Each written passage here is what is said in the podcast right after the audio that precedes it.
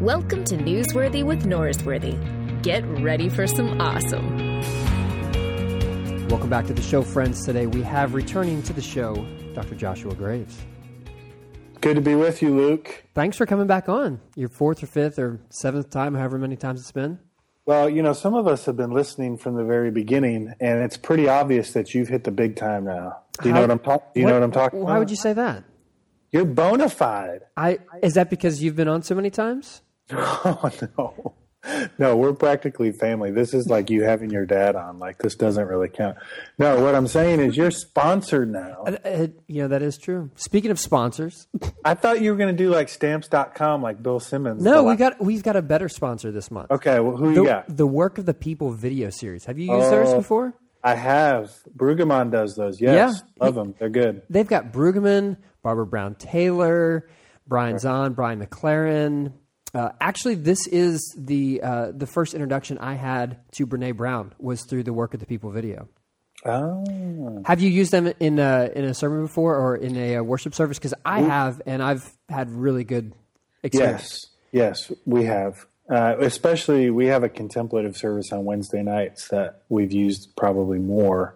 Mm-hmm. Uh, but it's great. It's also great, like in for life groups, Yeah. Like home groups, just to generate conversation. Now that Rob Bell's not making Nooma videos, I mean, what are we going to do now? I don't know. Your buddy uh, Ian Cron, he's done uh, done some work with him as well. his worship stuff on there is fantastic. Yeah, Yeah, big, that's right. Big fan, and they actually even had uh, Tom Wright on. So the list of people they've had on, it's outstanding. A lot of these people have been on the podcast, and so people who listen to the show, they should know the work of the people. If they don't, go check it out. Theworkofthepeople.com. It's really good stuff. Josh Graves even endorses it.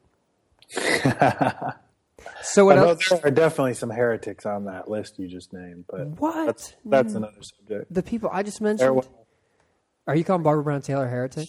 No, I'm not. No, I'm just trying to get your ratings up. If you use heretic or farewell, I you know, know.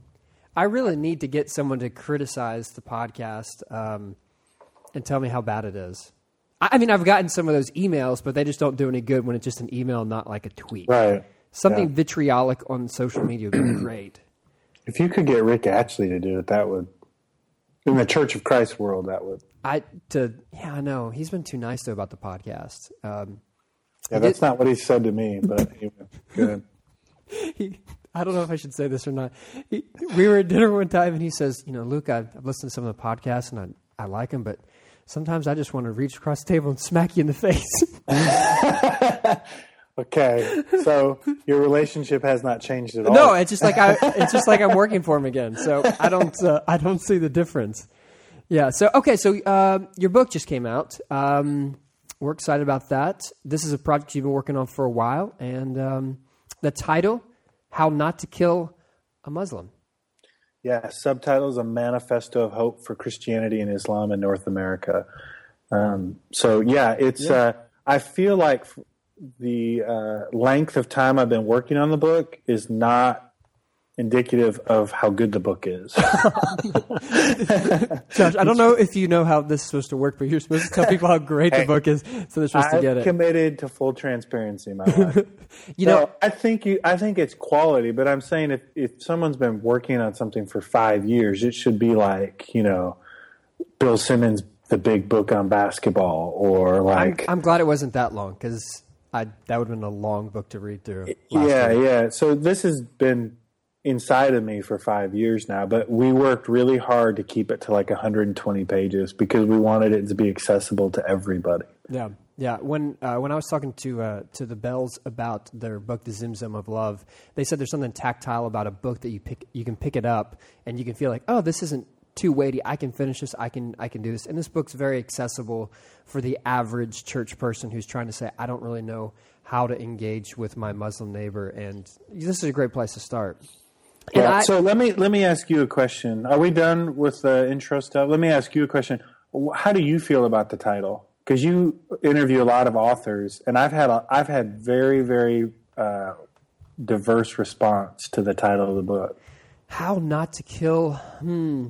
Well, first of all, if you've listened to the show, you know I'm terrible with titles. I know that. The fact but that I actually but got I got you here right now, so I can remind you if you forget it. I can just keep saying it over and over again. Exactly. It's very shocking. Like it, it, uh, it, it points at something that I think we all know is kind of under the surface is that there's a tension, uh, you know, American, Christian, Protestant, evangelicals, and the Islam community is that uh, like there is like obviously violence is between us. And so saying like how not to kill him, yeah, it's it's shocking. It gets your attention. What were you trying to communicate with it? Well, it, it was actually the publisher's idea. I had a I had some kind of tame Reagan esque like Tearing tear down- down these walls or Mm-hmm. you know um, but they they insisted that it was important enough that it really needed to convey kind of this central idea that Jesus says, you know, okay, it's one thing if you don't kill somebody, but what about your heart? So you start at the end, which is, man, the goal is let's let's stop killing each other because obviously there's been a lot of death on both sides the last 50 years. Um, so if that's the end game, uh, let's name the end game. And then the book is like, how do we get to that point? Like, how do we take the journey to tr- kind of true peace and reconciliation? Um, but So it's, it was interesting. I, I I polled three different friend groups. I can't remember if I emailed you early on when the publisher said they wanted to do this. My friends who are I would kind of describe as more conservative evangelical hated it. why did they hate it? I don't know. I'm just I'm just giving the facts. I didn't really interpret because you're doing it in real time, you know. Because publishers got to put stuff in catalogs about what's coming out in the spring, and Oh, yeah. it, it's crazy. Like your window sometimes on the title is pretty short. Um, my friends who would consider themselves, I would say, kind of open progressive, that was pretty mixed. But I would say two thirds of them did not like the title. The only consistent group that liked it were my friends who were Muslim and Baha'i. They liked it. Really? They liked the title. They like the idea of not having Americans kill them. Probably that's a pretty good place to It's be. in their. My title is in their vested interest. okay, and- uh, hold on, hold on. I'm saying that sarcastically. I mean, obviously, I, I don't Well, really mean that, but th- discrimination, hatred, suspicion, it all, it's all on that continuum of murder, right? That's why Yeah. Jesus is so brilliant. It's your heart. So they knew, probably because they know me, I was polling Muslims that I know. I wasn't just polling random Muslims. yeah. So are you saying though that that's that's got to be at the forefront of their day to day experience? Is thinking about not being persecuted in varying degrees of yes. violence? Yes. Really? Well, and and violence in the very broad sense of Exactly. Yeah. speech, discrimination, stereotype, all the way to physical threat, you know. But yeah, I, th- I think, uh, especially for Muslims in America who look like, quote, Muslims, Yeah. you, you know what I'm saying? Like, because you and me are good, wasp, like white American guys, right? Except for your Malcolm X glasses you're wearing. I'll get back to that later.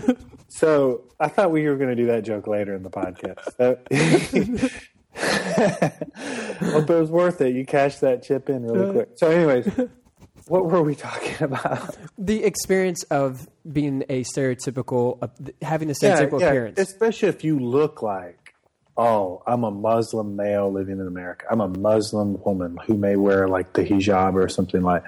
You're very aware that you're a minority ethnically and religiously. So that is that is a definite. Uh, Scot McKnight on your podcast referred to the Invisible Man, which is one of my favorite books, um, and that's a great metaphor.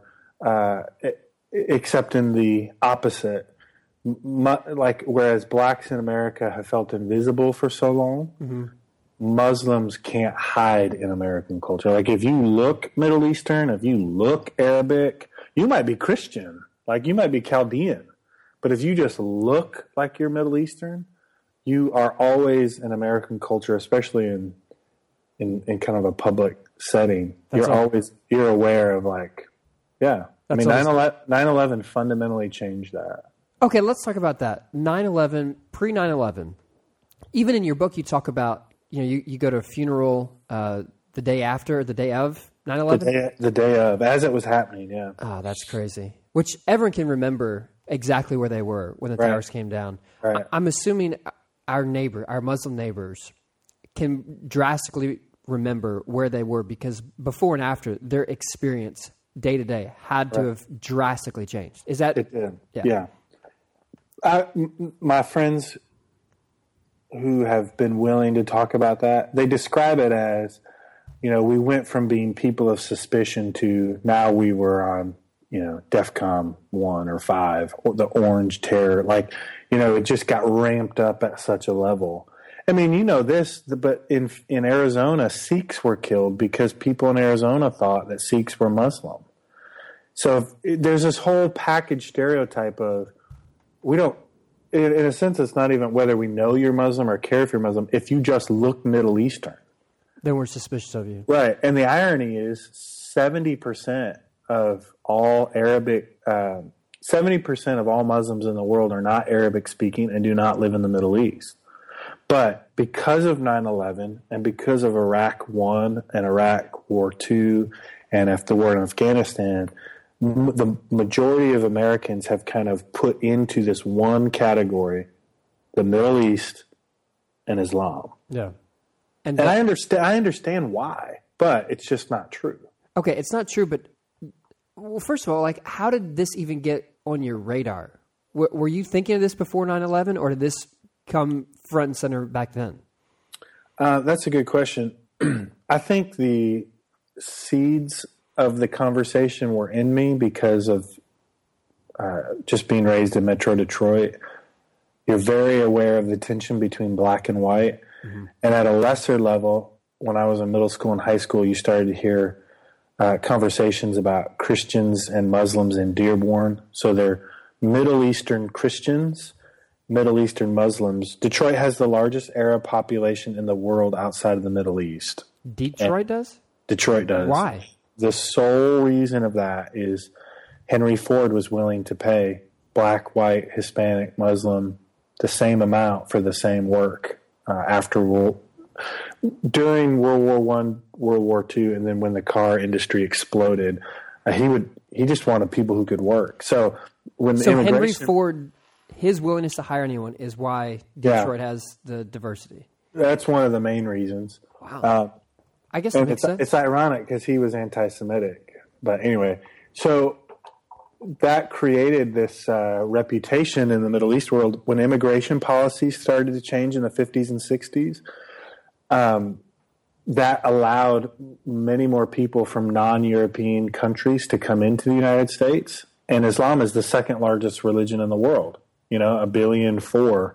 So when you open up your doors via immigration to all of these non-European countries, just by percentages, your Muslim population is going to increase. So I was aware in middle school and high school growing up. I mean, I pl- I had teammates, friends in high school who were uh, Chaldean Christian or uh, Arabic Muslim, and and so I was aware of the tension. I wasn't aware of like what it was like to be in Dearborn because I was on the other side of Detroit. I was on the east side. That's the southwest side. Um, so the seeds were in that, but I think 9/11 is what really made me pay attention. You know, I'm 22 years old, 23 years old. As many people have noted, for people in their 30s and 40s, it is like the Pearl Harbor Yeah. major public sociological experience of our kind of our worldview. Um, And the same I- thing happened after uh, December seventh, 1941, where after that, people uh, who resembled someone from Japan all of a sudden were persecuted in America. we put them in camps. Detained, yeah. Yeah, yeah, on our own soil. It's yeah, it's truly remarkable. Um, and like you, not too long after 9-11, I went to divinity school, and uh, interfaith conversation was all the rave. Like how how how do we interact with Muslims and Jews and because all of a sudden after 9-11 a lot of protestants were like jews not so bad. Like why are we you know like why are we have animosity toward and and it was like a resurgence of this kind of uh, loyalty to israel and, and the jewish nation and all that. So to go right to seminary after that when you're thinking a lot no longer about like church of christ methodist baptist but now you're thinking about the world and all these different religions. I think it was just the kind of the intersection of all those things in my life. So you've been talking about this five plus years. At least you've been working on this uh, this project. Oh, is it longer than five years? Uh, no, I'd say about five years. By the way, I have to tell one very quick story. I just forgot. One of my teammates, when I played, uh, I played for a small college in Detroit called Rochester College. One of my teammates, one of the best players on our team, was Chaldean. His name is Gennaro Daywood. He plays professionally in the Middle East right now. Great scorer, great shooter. But we were playing a school uh, in a really intense game, inner city Detroit, and part of the student section started chanting terrorist every time he got the ball. Oh my! And I only received one technical foul my entire time at Rochester College. Was it for that? Uh, it was because of language that I used towards that student section and towards some of the guys on the other team. Uh, I just could not believe. So Just, this just for the sake of conversation, what af- kind of what kind of words were we talking? about? I mean, what was the response here? Well, the uh, well, the non Nadia. There's a ten percent chance that my wife's going to listen to this, and a five percent. Ten percent. That's it. Yeah, same as if your wife's going to listen. it's lower than ten percent with my wife. It's I would just say that I used words that uh, you shouldn't use unless in extreme emergency situation, so which you I felt was warranted. you broke the glass and pulled out the uh, the hate extinguisher in that moment, and you needed This that. and this was six months after 9-11, maybe four months after 9-11. Oh wow! and and they were making these insinuations that this guy on our team was a terrorist and how how could you play with him and all and I just you- went do you I think- went Okay, uh, and I think a lot of us would look back and say it, it's kind of justifiable why you would go nuts. I'm trying to think of the mindset of those. You know, you got these 20 year old kids, college students, who are just chanting something to be stupid. I mean, when I was in high school, there was a kid from our rival school uh, who was a good soccer player. He drowned, and like mm, three mm. months, la- no, maybe six or eight weeks later, at a basketball game, one of just some idiot kid wore floaties to the game. oh my goodness just just stupids, and he g- got beat up afterwards. But I mean, it sounds like you were a part of it no, no, I wasn't part of it. I it was a basketball game. I was a wrestler. I had wrestling match early the next morning, so I was, wasn't even at the game. oh my But like this is a guy who's just completely an idiot. He doesn't think through what he's saying when he's or what he's doing when he wears that makes that terrible joke. When those kids, those college kids are are chanting that, do you think it's we're just ignorant and we don't really understand people who have a different shade of skin than us? Or is it deep seated like animosity towards them? Which would you guess that is? I, I think it's both, and I think it's mob mentality. You know, when you're in a sports venue and it's a small gym, there's a lot of people there, and it's tense. Again, my friend Gennaro looked Muslim. Like if you just put him in a lineup and asked seven white guys, "What do you think about this guy?" They're like, "Oh, he's probably a Muslim, and he probably owns a gas station." Like that's the stereotype in Detroit because most of the gas stations in Detroit are owned by Muslims. Mm-hmm.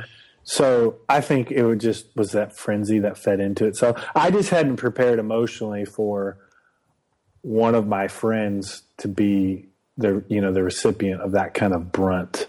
I don't think anyone oh, could prepare themselves for that, to be honest. And this kid was like as Christian as anybody. Like Gennaro, he's a Chaldean. Like his parents were devout. He wore crosses everywhere. He was like big into fasting and like. And I don't. I mean, I'm not trying to say he was like this super spiritual person, but he was as Christian as I was. Like That's not saying much. but he's a, relatively speaking, for college students, he was he was doing good though. Try, trying to be Jesus people. Yeah. Do you think that was part? If you don't know your teammate, if you don't have this guy as a, buddy of yours, do you think your interest in the subject would have been as uh, as great as it is now?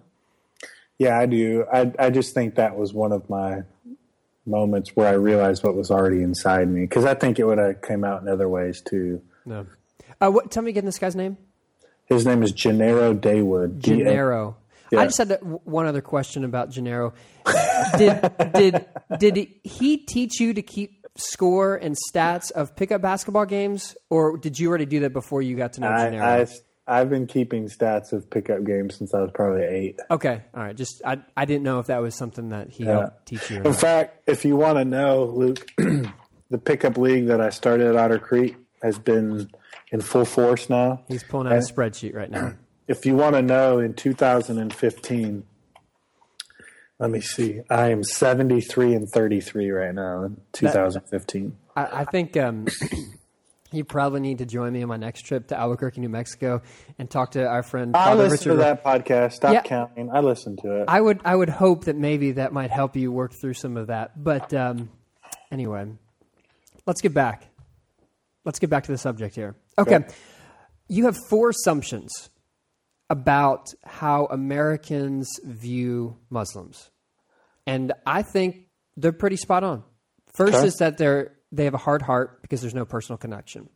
yeah, proximity. Yeah, they just don't they don't know anyone. Um, Right. Second, too busy to care. So even if they do have a neighbor who's of uh, Muslim faith, an Islam, uh, a, a Mm-hmm. Muslim, someone of the Islam faith, uh, they just uh, they're too busy with other stuff going on. They don't uh, they don't have time to, to think about it. Uh, the third is you have this character which uh, often is propagated uh, by the uh, 24 hour news cycles or the uh, the images you see on TV and media, or the uh, the fourth one is they're just underprepared. I would assume the majority of people that I've interacted with fit in number one. No personal connection, don't really have this subject on the forefront of their mind because they don't know any Muslims. Yeah.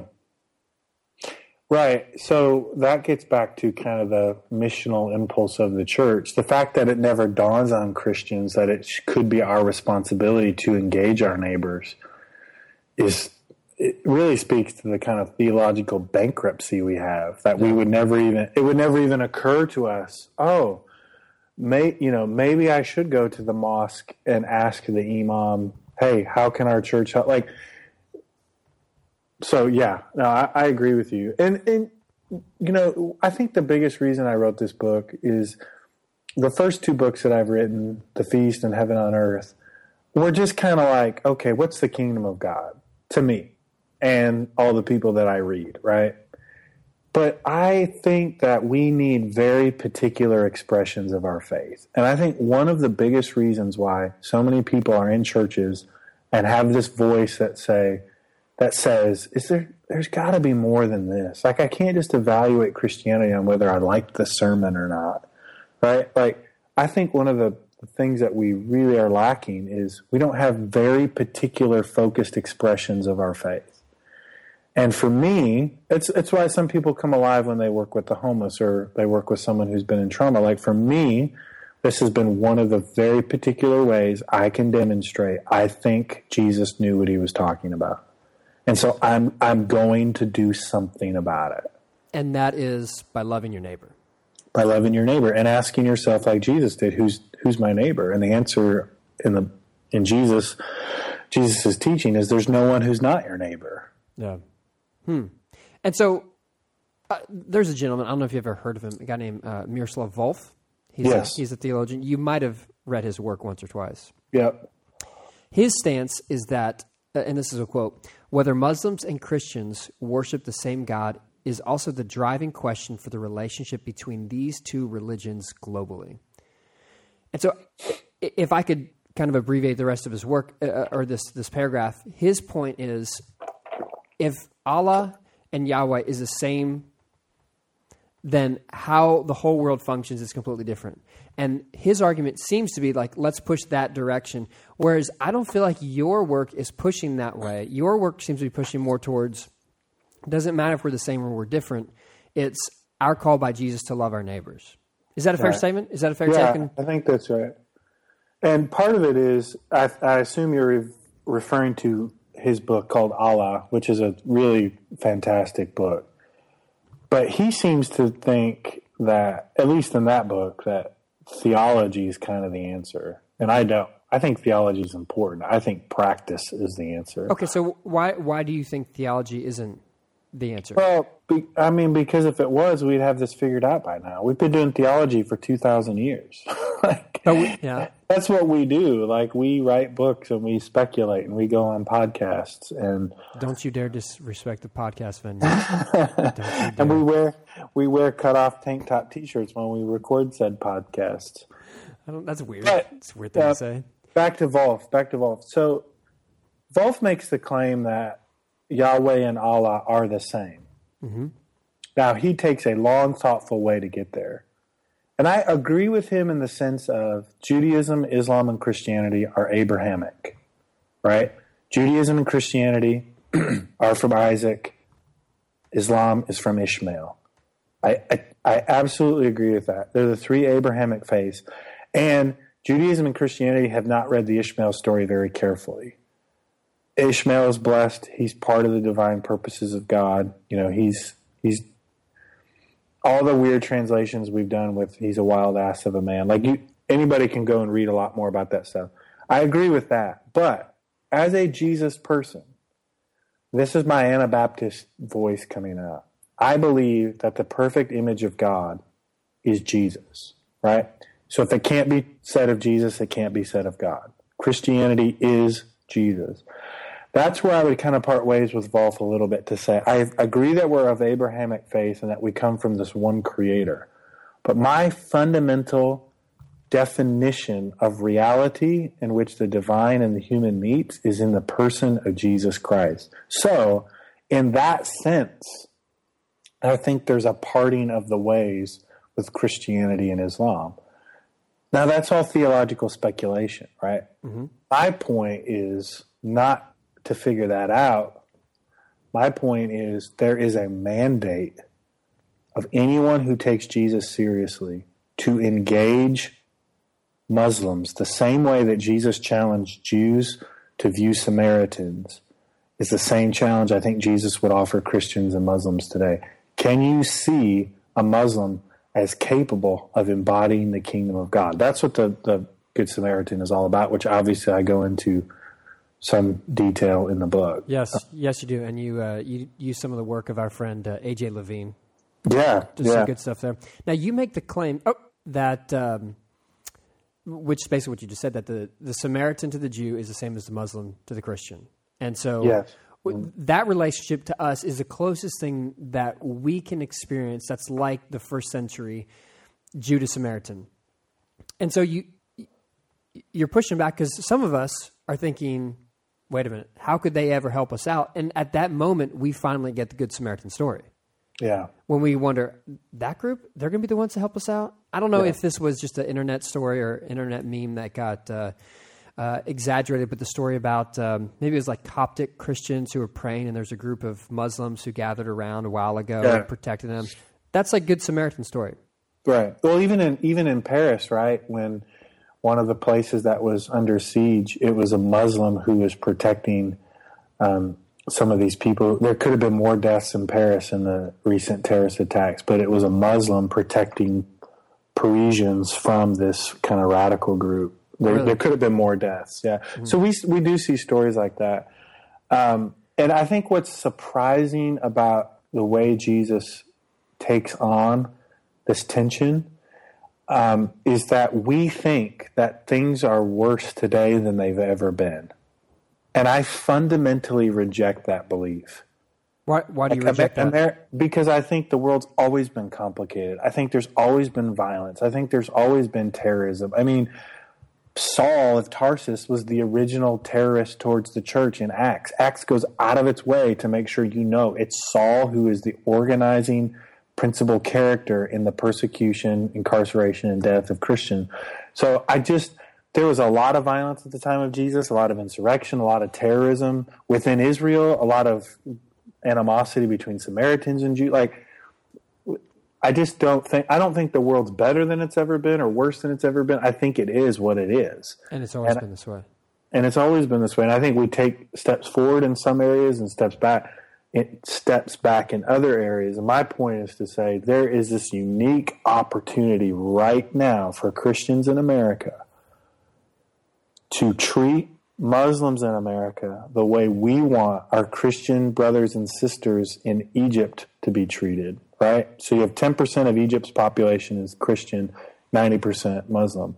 So we better be treating our Muslim neighbors the way we want our Christian brothers and sisters in Egypt to be treated. It's reciprocity. I mean, it's just right golden rule. It, it makes perfect sense that you do. And that. we and, and I should say by and large, Muslims in America have it better than Christians in some Muslim parts of the world have had it right now. But that hasn't always been the case in the history of Islam and Christianity. I mean, it's a pretty sordid history. No.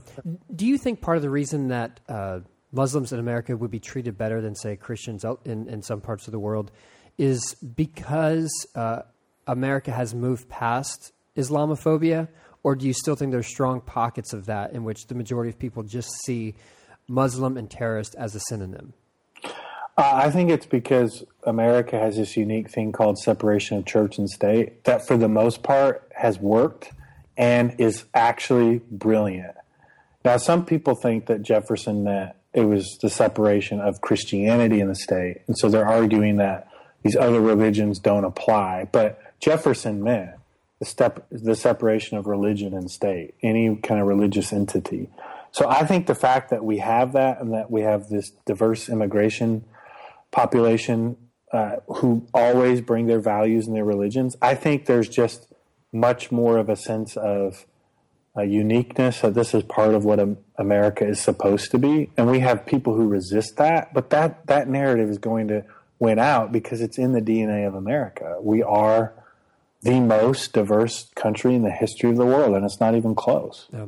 So the the issue that we've got to wrestle with is what does it mean to be good neighbors in a pluralistic society? Like yes. how, how do we do that? And you say in the book, "I'm a Jesus person," which I loved how you did that. I, I think you, you communicated up front and early, and we get where you're coming. You're a Jesus person, and I'm not putting words in your mouth to say this, but I think you would say, "I'm a Jesus person. I want everyone to be a Jesus person." Absolutely. But regardless of that, you don't have to take the route of um, our more bearded friends from Louisiana, who one might say either convert them or kill them. Yeah. You, you can do that in a way and say, I, I, still love you. You can still be treated well. You can know that you and I are cool. We're, you're going to be safe next to me. Uh, and part of how you couch your argument is that you believe the image of God is found in everyone. Yeah. And so that's kind of the root of how you treat people as good neighbors because you believe in them. They all have the same divine spark, that design, the same divine image that you have. Right. And so I love the, um, um, I don't know what you would call it, where the, the illustration you have about the uh, the word Yahweh. Mm-hmm.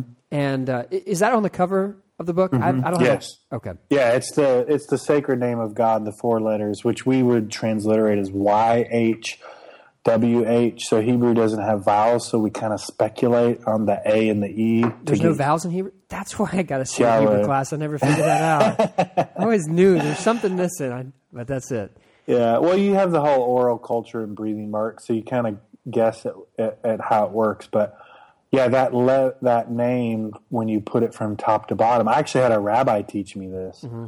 Um, uh, a rabbi professor here in Nashville taught me this that the, the mystics will talk about the name being placed from top to bottom and how if you trace it, it actually forms the human body, like you were saying, the sacred image of God. Okay, so you you you mentioned this a long time ago. We're preaching like a you mean a couple other guys. I think we're preaching through Genesis together, and, yeah. and you shared the story like, oh, you know, you could draw it down. It looks like a person. I was like, that's a great idea maybe I should do that in my sermon.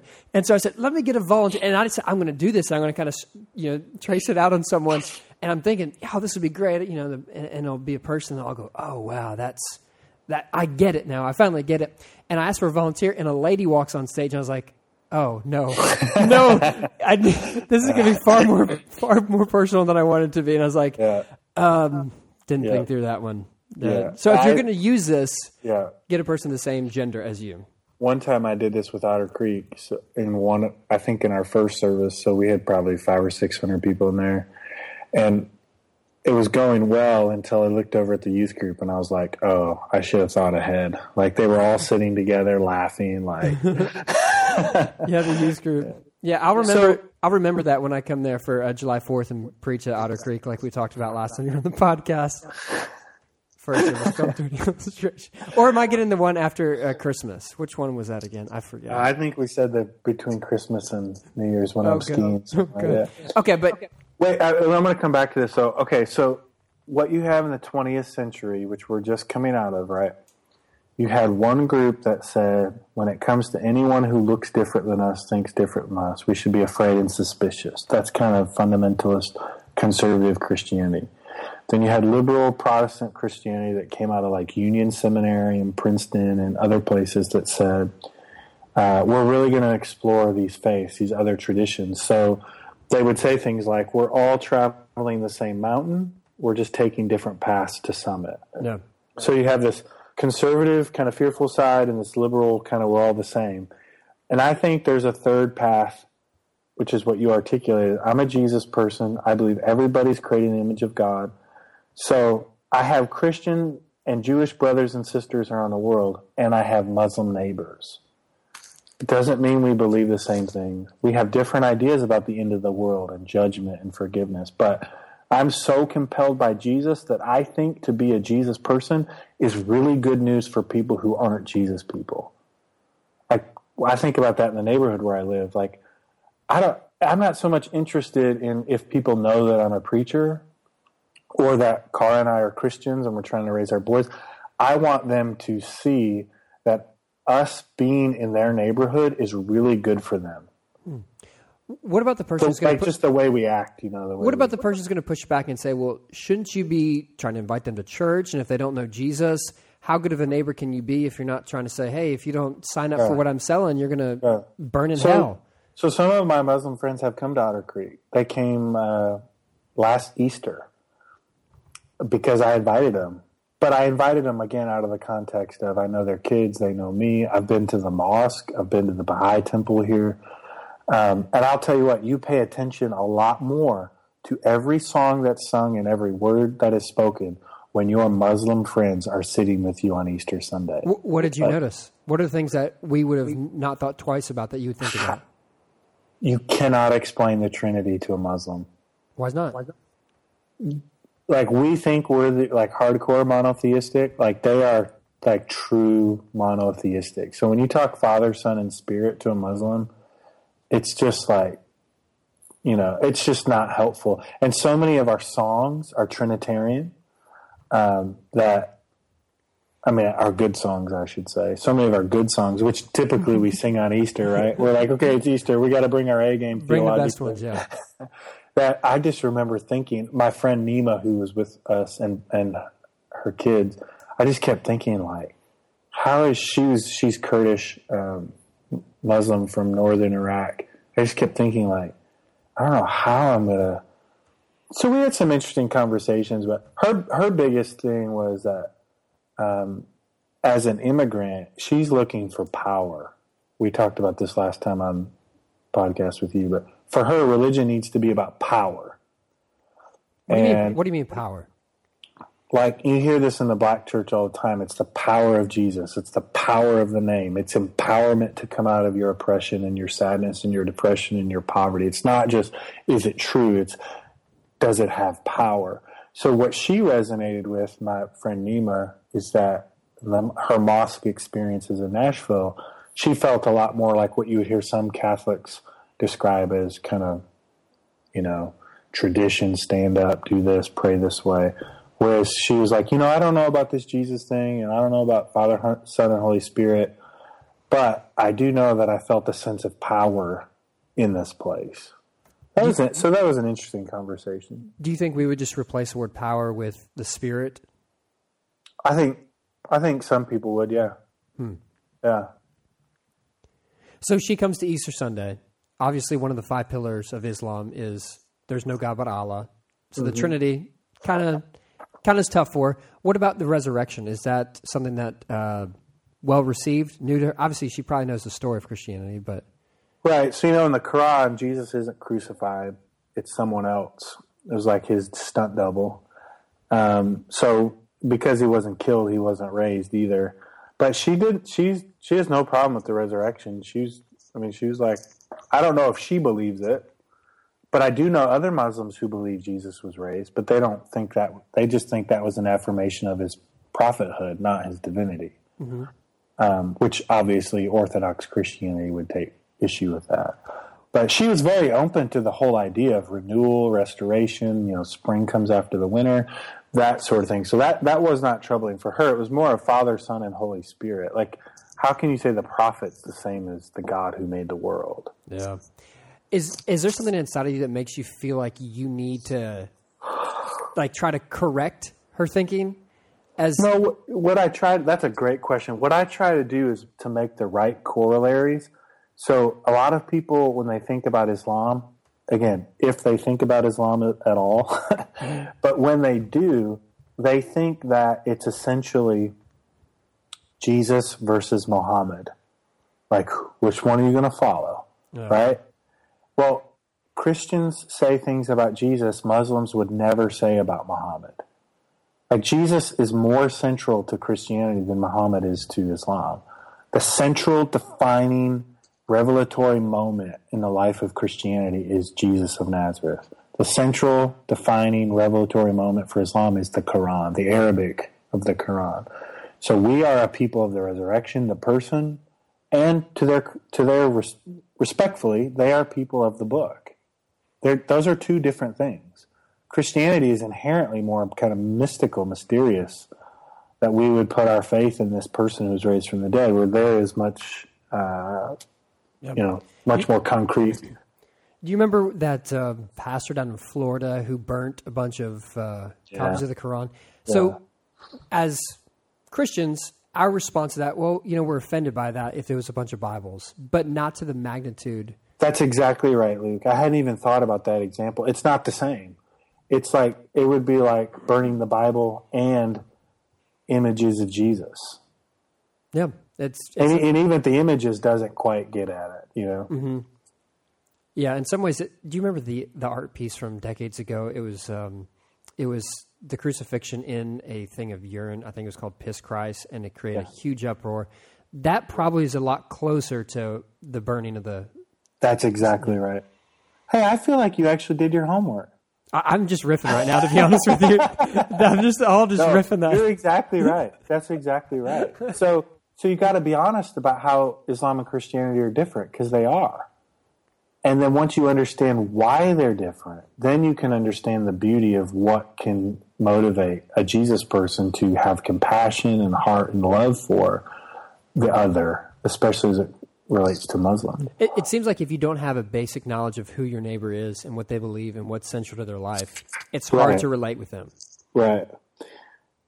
Um, someone recently relate. It wasn't said. This was said to me secondhand, right? So you know it came from a good church source. Um, secondhand, someone said, "You know, I don't hear you criticize often, but the I have heard one person. Oh, that's weird because I have. I have I have heard one person refer to you as a Muslim lover. Of course, I go back to the '60s, you know, and I, in my mind, and I'm thinking, okay, I know what they're saying, but ironically, I take that as a compliment because I think if you're a Jesus person, you do not get the choice of who you love anymore. That's what John three sixteen says. God so loved the whole thing, the whole world, the whole cosmos. Yeah. He didn't. Salvation isn't dependent upon divisions, right? Like it's for everybody. Like God's love is recklessly poured out to anybody. So the irony is that's a compliment to me. It'd be like saying he loves homeless people. He lo- I love people. Period. That's kind of a big thing for Jesus. They will know you're, you're, you're my followers because you love everyone. And loving enemies, which I, I don't think we need to classify every Muslim person as your enemy, but sometimes Right. uh, in the American worldview, Islam is seen as an enemy because there is a character of all Islam being the extremist. In the same way that it would be very terrifying for us as Christians to think that someone thought all Christians are just like the KKK Right. because they're our terrorist sect, and we don't want to be uh, associated with them. But that's that's the assumption some have about Islam. But when they call you a Muslim lover, do you think part of that is because maybe they think that you're not, you know, quote unquote, preaching the gospel to them enough? That's a great question I hadn't considered. Let's just let the moment linger. So then, otherwise, I It think could it could be like almost like he loves them too much. Like he's not willing to challenge them. it's, and I'm not saying this is, who you which- are. Right. But I'm going to give you more chance to think while I talk. But it's like if if you love your kids so much that you don't discipline them, you're really not helping them grow. And I think someone could look at that and go, "Well, shouldn't you be converting them? Shouldn't you be doing this X, Y, and Z in such a way that you're not giving them a chance to hear about Jesus?" And this is, I think, goes back, and this is my defense of you. I think ultimately what you're trying to do is be a Jesus person to them. Jesus said, Yeah. you know, love your neighbor, take you know, take care of everyone, love ev- everyone. And I don't think the uh, the story of the Good Samaritan is about uh, the person being helped needing to uh, convert the Samaritan to Judaism. Right. Yeah, and I think uh, so much, especially in evangelical Christianity, so much is about the end, eschatology, and judgment. And man, it's a liberating place to just realize that God is going to sort all this out. And how does the kid who was born in 1979 and came to Afghanistan get compared in God's mind to me that was born in, you know, a good Christian family in Detroit, Michigan? Like, I, because I believe so much in the fairness and the justice of God, I'm fine believing in the judgment of God. And when I talk to my Muslim friends, I never back down from how central I think Jesus is and how I think he's the way and offers the most life possible. But I'm doing the same thing for people in church because not everybody in church believes in the kingdom of God. They believe in church. So that's a dangerous place to be because then it sounds like I'm the dispenser of all things, you know, true. But I think this is a unique moment in time for Christians to try and see if Jesus knew what he was talking about. Yeah, like to really put it into action and be like, does this actually work? I think it. I think it does. Yeah, that's good. Hey, uh, your book, uh, "How Not to Kill a Muslim," it's out. People are going to enjoy it. I encourage you to get a copy of it. And uh, Josh, thanks for your time again. It's always fun. Thank, thank you, Luke. All right, man. Thanks for checking out Newsworthy with Norsworthy. Make sure to subscribe to the podcast on iTunes. You are now adjourned.